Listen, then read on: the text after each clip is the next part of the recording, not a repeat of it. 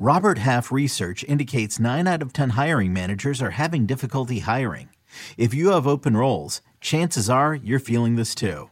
That's why you need Robert Half. Our specialized recruiting professionals engage with our proprietary AI to connect businesses of all sizes with highly skilled talent in finance and accounting, technology, marketing and creative, legal, and administrative and customer support.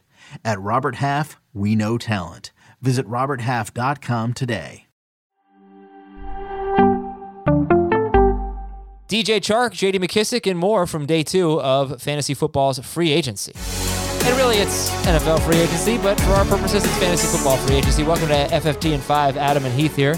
Heath, what jumps out to you from uh, what we've seen last night and into today as we record this on Tuesday afternoon?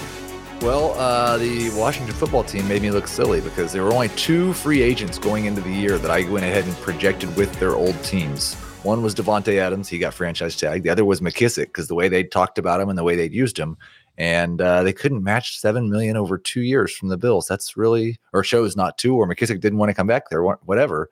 Um, this opens up the door for Antonio Gibson to have the top ten running back season that everybody believes that he could have, and it pretty much squashes any hope I had for Singletary being a number two running back.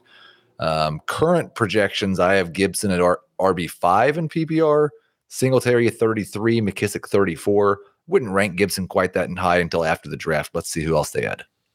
Is it really that bad for for Devin Singletary? You know, he. You know, I think it is be because the, they don't like. I've talked about how Anthony Lynn offenses or the Washington offense have been very running back centric. The Bills' offense is not that way. They 70% of their passes go to wide receivers. Josh Allen scores as many rushing touchdowns as any running back. Like you need to have a large percentage of the work, like Singletary did down the stretch last year, to be a good fantasy running back in this offense.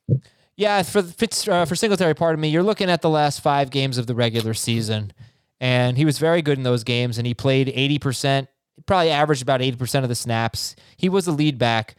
He had a six catch game. He had a five catch game, but he also had a one, zero, and two catch game in there. Just scored a lot of touchdowns. Um, but yeah, okay, I understand it's not it's not good.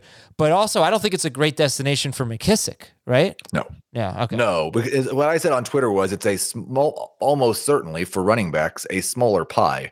So even if he gets the same same percentage slice of the pie in Buffalo, it's going to be a smaller slice. Um, I, I don't like McKissic much at all. And Singletary, just to go back to that, Singletary had seven catches in two playoff games. What do you think about DJ Chark on a one year deal to the Lions and then Evan Engram on a one year deal to the Jaguars? Yeah, I, I am probably going to be more excited about Engram than I am Chark, but I don't have either of these ranked as starters at their position. This is an ultimate prove it deal for Chark, and I'm not sure he chose the best location. Jared Goff just does not look downfield that often. He's going to have to compete with not just Amon-Ra St. Brown, but Hockenson getting a large share of the targets, D'Andre Swift getting a large share of the targets. This kind of feels like Swift will be a boom bust flex, and or Chark will be a boom bust flex unless something major changes. Engram, I expect to share tight end role the duties with Dan Arnold. I don't like Engram as much as I liked Arnold when he was there by himself, but he has the potential if things go well, if he can kind of get back to that 2018 guy he was, 2019 maybe even, then then he could be a, a top 12 tight end. Is anything else relevant really emerging here? You've got these low end wide receivers ex- signing deals. Yeah. I think I'm more excited than most about Russell Gage. He has shown us this. He kind of turned into a new guy last year, and he's shown us in the past when he gets opportunity, when he gets volume, that he can produce. And Chris Godwin, we don't know for sure that he's going to be ready for week one. He's coming off of an ACL. I think if you look at the last couple of weeks, there's generally a couple of weeks without Mike Evans, a couple of weeks without Chris Godwin.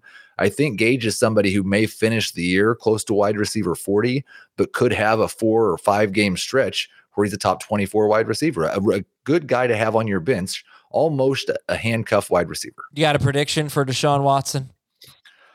It seems like it's going to be the Saints or the Panthers. I'm going to I'm going to guess that he chooses New Orleans over uh, Charlotte. So I'll, I'll, go with uh, Deshaun Watson goes the, the real prediction is whichever of those two t- teams signs Deshaun Watson almost immediately signs Will Fuller on a one year prove it deal. Oh, okay. I love it. I love it. Uh, so that, yeah, by the way, by the time you hear this, Deshaun Watson may have signed somewhere. We'll see how how good Heath is at this guessing game.